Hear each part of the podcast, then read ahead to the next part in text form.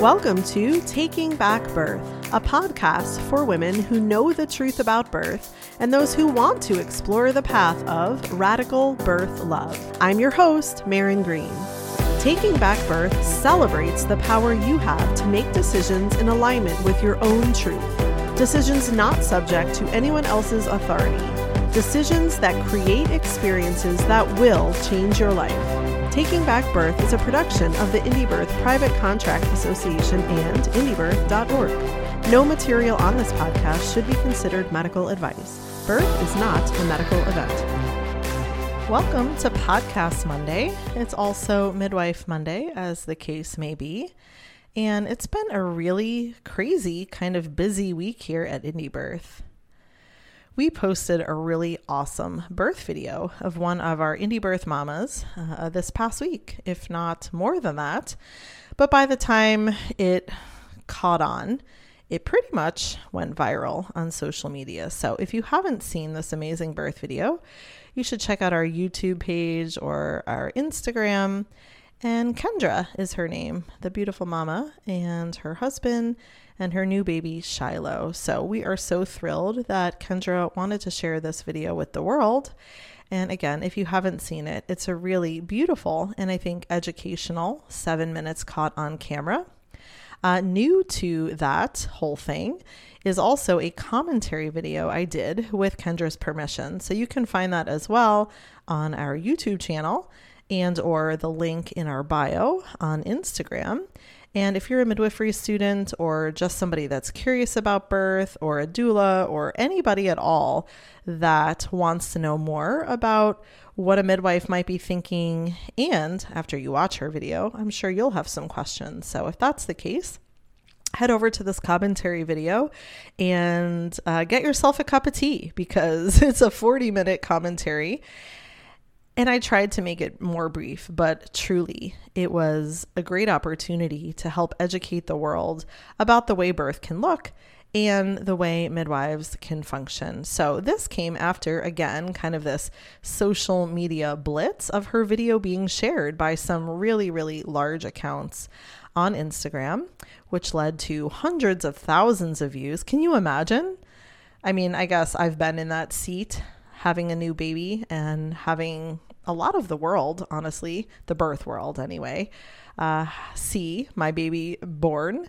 And now Kendra can claim the same. So um, her little babe is just about a month old. And yeah, hundreds of thousands of people have watched Shiloh be born and watched this gorgeous uh, intuitive and instinctual mothering uh, caught on camera. So, again, so much gratitude to Kendra.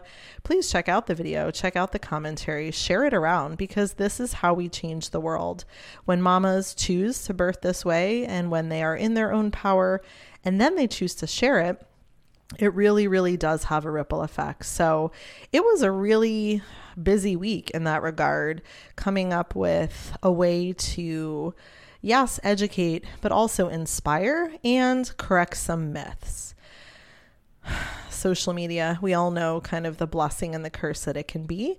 And, you know, 99% of the comments made about this video were so positive, and people were just floored and in tears, apparently, writing these comments. So that felt just so amazing. And I'm sure for Kendra as well. And then, of course, because it is social media, you know, there were the um, point um, 8% of really ignorant and sort of moronic comments, to be honest. Now, I say that, and that's uh, maybe a little harsh, but I think if I see it more from this place of intense fear that most people have around birth, you know, it makes more sense. And perhaps it's not quite idiotic, it's just uninformed and caught in people's own cycles of fear and trauma. So it taught me a lot as well this last week, reading comments and just really understanding where some people are coming from.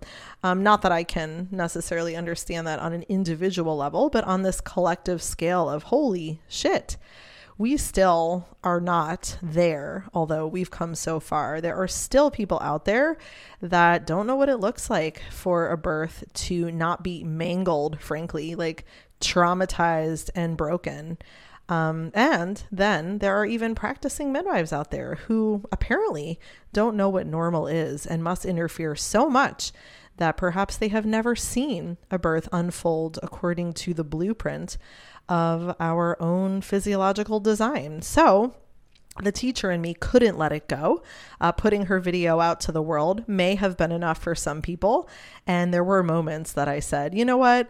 Um, people can glean what they want to glean, and they're only going to see what they want to see. But after a couple of days of reading thousands and thousands of comments, I realized no, the call was to educate, the call was to present this new perspective of woman led birth and these really intelligent, beautiful star seeds coming in right now, and what I think they're asking for. So, um, that's the five minute version of the commentary on the commentary.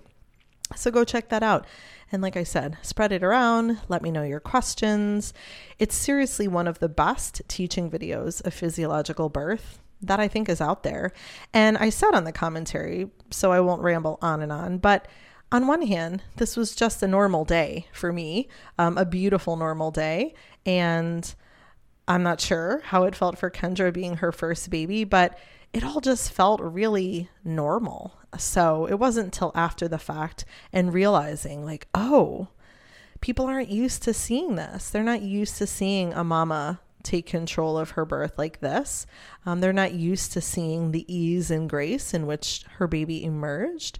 They're also not used to seeing someone that doesn't meddle. So, again, really great opportunity to present just a magnificent, mysterious event of birth to the world. So I am glad that that is out there. And perhaps there's more to come on that front not necessarily from this birth. I don't know how much more there is to say about it in the best way, uh, but perhaps in the future, more clients, more mamas that are willing for these to be shared. And we have a really good track record, actually. We have so many women that are willing to share their births. So, um, yeah, cheers to more of that and more beautiful, physiological, undisturbed births being out there for all the world to see and to learn from. So I did a fair share of teaching this week, so I'm going to keep this on the brief side today. But another student idea was to talk about my birth bag. In excuse me. I have this lingering throat tickle. Um, in some ways, it sounds so boring to me to talk about a birth bag. Um, but I'll humor and, you know, not even just humor. I, I do love to educate. And I realize that my lack of excitement about a birth bag is probably just due to the number of years that I've had one packed up. Um, so I appreciate the enthusiasm of students and this idea that, again, I think may have come from Ashley in our Indie Birth Midwifery School student group here in Kentucky. Um, if not, then it was one of the other ladies. And one of my students, Angelia, who many of you know, not even personally, but just by her gorgeous photos of birth, just came by to help me take some photos of the birth bag. So this is kind of a um, you know, bigger project, I guess, than this podcast. I'm sure we'll put out some photos that she's taken and some video, and you'll actually get to see a visual that goes along with this podcast if you'd like to. Obviously, I can't present a visual while I'm recording, but I am going to sneak some peeks at the photos on my phone so that I can share with you what is in my birth bag and a little bit about why. I did do a podcast, I want to say years ago. So if you're really one of those people, go to our indiebirth.org forward slash podcast archives and dig it up. And it's something about birth bags and being prepared to be at a birth without any of it. I think that was my message and gist many years ago. I have not changed in that regard. I was pondering this thought this morning, you know, asking myself, am I any different? Do I feel differently about that? And the answer is no. I was reflecting on my time in music school, uh, college, and I played the oboe for those that don't know. And I made my own oboe reeds, and that's a whole other story. but that was a very intense craft and way of life. And a saying that my college professor had for all of us was, You are only as good as your worst oboe reed. So I was thinking of that this morning because I think it's pretty much the same concept that we are only as good a midwife as the tools we don't have, really. I appreciate tools. I think there is definitely a time and a space for them.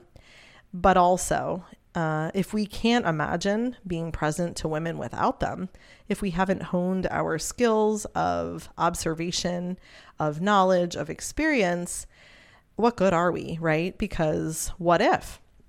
What if you left your bag at home by accident? What if you were, you know, at one birth and you had to leave stuff for whatever reason and you had to go to another, right? There's a million reasons why or how you might end up at a birth or even a prenatal without anything, without any equipment at all. So I do still stand by that. I think we're only as good as the stuff we don't have. And as a student, yes, it's fun. We're collecting things, we're finding out what other midwives have, we're doing inventory, you know, and that's fun. And it can feel really, um, you know, personal and also like, wow, you know, I've made it. I'm a midwife, I have all these things. So, I'm going to go through what I carry in the good old bag, and I'll include my prenatal stuff as well. And I don't know, nobody's here to talk back today, but maybe you'll have questions, maybe you won't. I would say, on a scale of um, amount of stuff, I'm probably on the lower side. However, I bet there are midwives that carry a lot less. And I don't know that that's better. I don't know that that's the goal. I'm just kind of a minimalist in my own life. I don't like clutter. I'm not very sentimental for some things. I mean, I definitely am for some. Like, I have a million journals and I will never throw them out. But stuff, you know, cluttered stuff or things I'm not using, I'm not too fond of carrying around. And again, when it comes to birth, my philosophy is really such that, you know, birth works. We don't need a lot to go to a birth, a normal average birth, let's put it that way. And uh, should we need a lot of stuff, then perhaps that birth is becoming more complicated and too complicated for home. And then also along those lines, sometimes we realize as midwives, baby midwives, or seasoned midwives, that we also need to make a choice and we need to draw the line as to what's too much. And that's an individual choice. So, for example, you'll see I don't carry suturing material, I don't carry IV material. That's a choice. I could, but I don't. And I'm very clear about why and that being outside of what I feel my limit, my role, my experience is. Every midwife obviously can and should feel how she feels and is free to feel differently, but thinking concretely and as intelligently and with as much intention around why we carry what we carry, I think makes sense to me. So, in other words, don't just fill up your bag with a bunch of shit that you don't even know how to use um, just because another midwife uses it or carries it. Really figure out what you need. And the truth is, you might be learning on the job, right? There might be a birth that comes up that you're like, damn, I wish I had had that catheter. Uh, and that's kind of how it works too, right? So we're always learning. We're we're having new experiences, hopefully, and yeah, we're maybe adding or subtracting, although I'd say the bulk of my birth bag has stayed the same literally over 15 years, that I haven't really gotten too fancy, even though certainly fancy stuff is appearing, of course, more than ever. Um, I keep it pretty simple. So, this may not be as exciting as anybody thinks it is, depending on what you think is exciting, but I'm going to just go through the photos I took and like I said, stay tuned for some nice photos from Angelia and probably some posts on social media from Sam. And it'll all fit together into a very pretty project called Maryn's Birth Bag. So here we go. Um, I'm going to start with the prenatal stuff because I do bring my prenatal bag into a birth. So the prenatal bag is obviously what I use for prenatals. Let's find it here. Hopefully, my phone doesn't die. Um, so this is really simple. I have a gestational wheel, an actual made of cardboard wheel. I don't enjoy the ones on my phone. I don't want a digital one. I want to be able to turn the wheel and adjust the date because sometimes women don't know when they conceived or they had bleeding here or there, whatever. I like a good old fashioned wheel, and I have many of them. Blood pressure cuff and stethoscope. So I have a normal sized blood pressure cuff for an adult and an extra large one, and I recommend having both. I have the fetal or not fetal um, newborn stethoscope in this photo, but that is not generally in the prenatal bag. But I guess I was grouping stethoscopes in this photo. That is in the birth bag. And then back to the prenatal bag, a uh, fetoscope or fetal stethoscope with a long tubing because my short Allen, my Allen uh, fetoscope that they don't make anymore, broke the plastic has broken on this beautiful fetoscope and I need to get it fixed. So it doesn't work. So I'm using just the cheap fetoscope with the long tubing that any mom could buy off of Amazon. So again, nothing fancy here.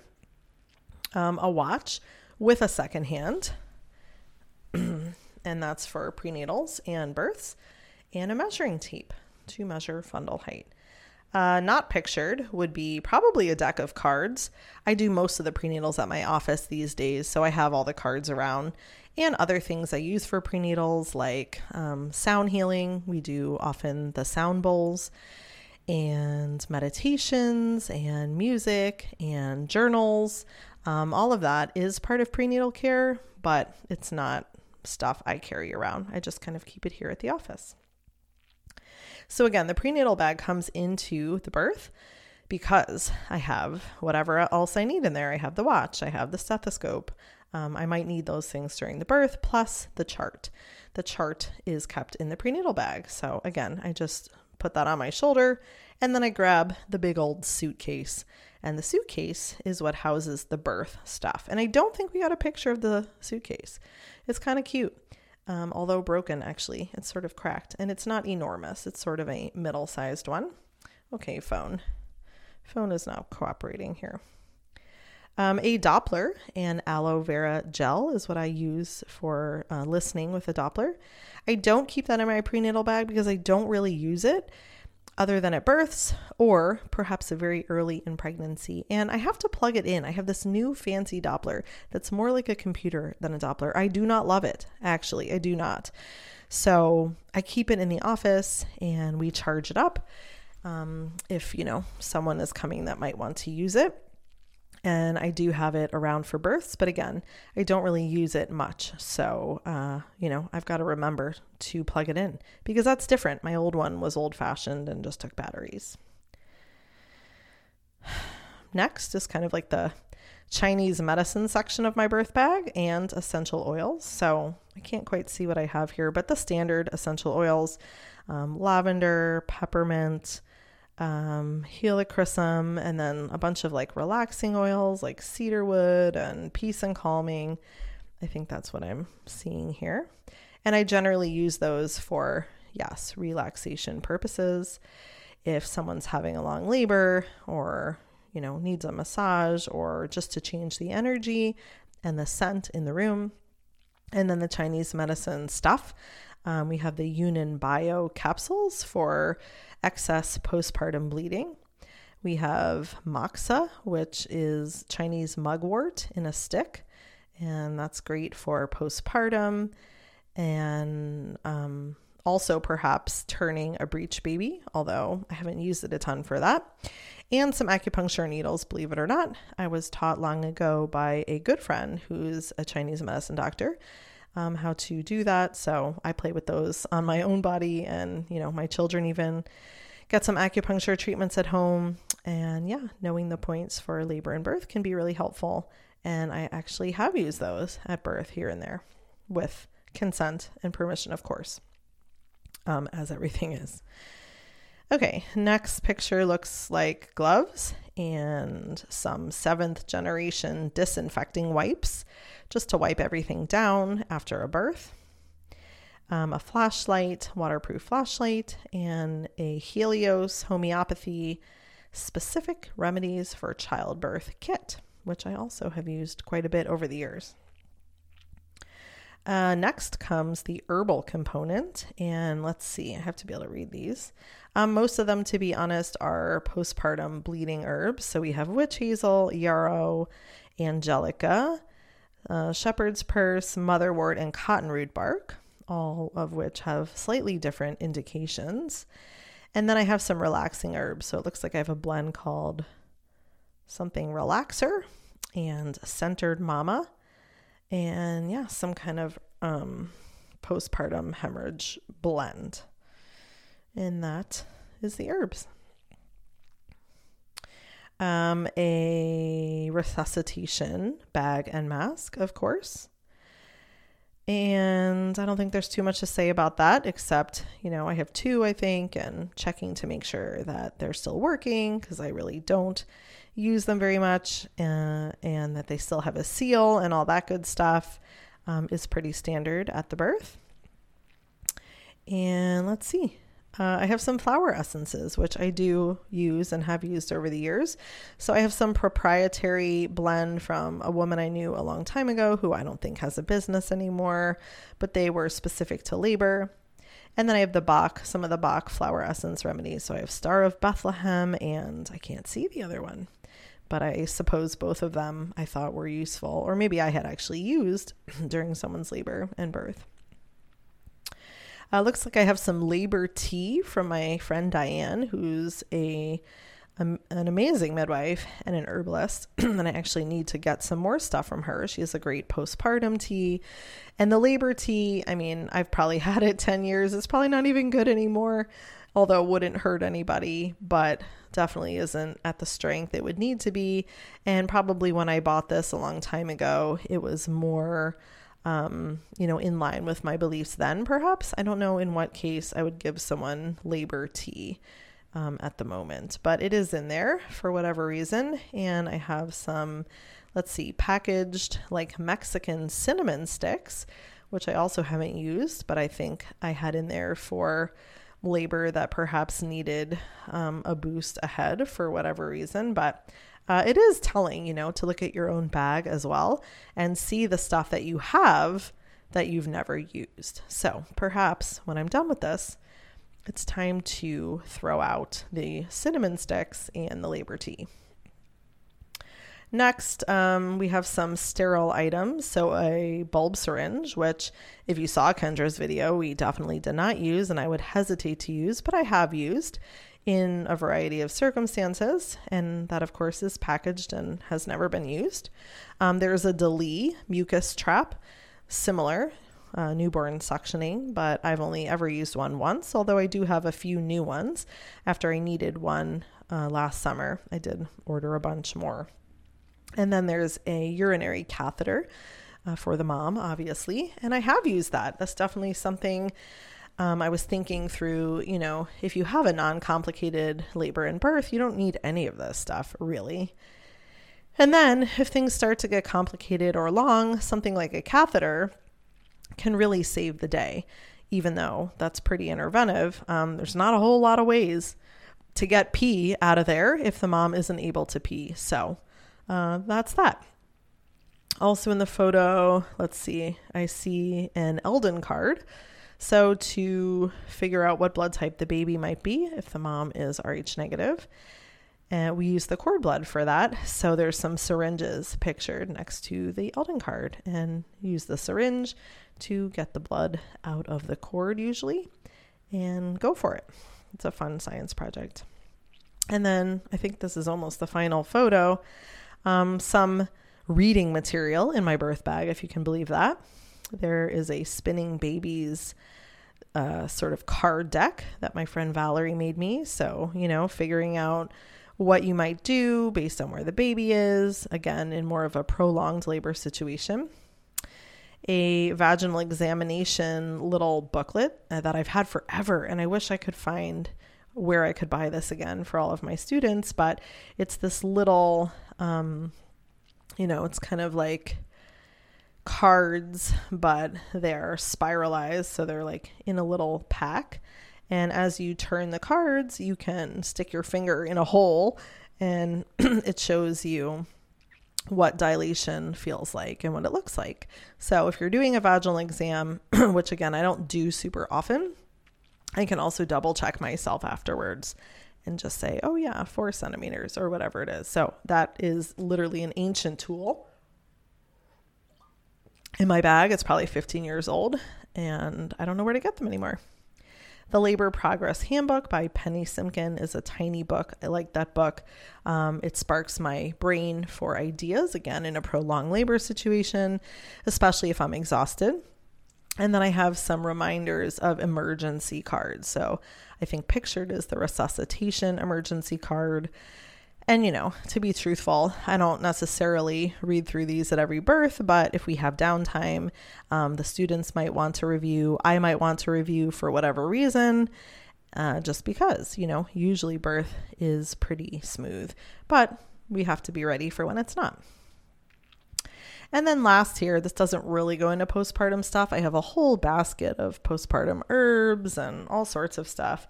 But pictured is a rebozo, which is great for belly wrapping, also great for closing of the bones ceremony, also great for in labor if a mom needs to like hang on something and a newborn scale and the fish scale that goes with it. I don't like the digital ones. Again, I'm pretty old school. I like my hanging fish scale, just my brass one that I've had for 15 years, and it still works great. And that is my go to. I think that's it. I think that's it for the all fancy birth bag. Um, I do not carry oxygen. That's a separate conversation. And I decided years ago that that wasn't something that made sense to me for a variety of reasons, not to mention it's dangerous, it requires a prescription. And if someone is really uh, needing that, if you really feel like a mom or a baby is needing that, they should, in my opinion, receive medical help where they can be monitored because oxygen is not a safe thing necessarily to go around giving people. So that's another topic for another day. But that really is the extent of what is in my birth bag. I don't think I'm missing anything other than what other personal, whatever personal items I'd bring along, my own food, that kind of thing. Everything uh, has pretty much been spoken for. I hope that was fun. I hope it was as fun as some of you were imagining, but perhaps you're waiting for the photos and video to go along with it. I'd love to hear if you have anything radically different in your birth bag or if you have questions about any of it. So feel free to always get me at Maryn at indiebirth.org. And I'll see you again soon. Have a beautiful week.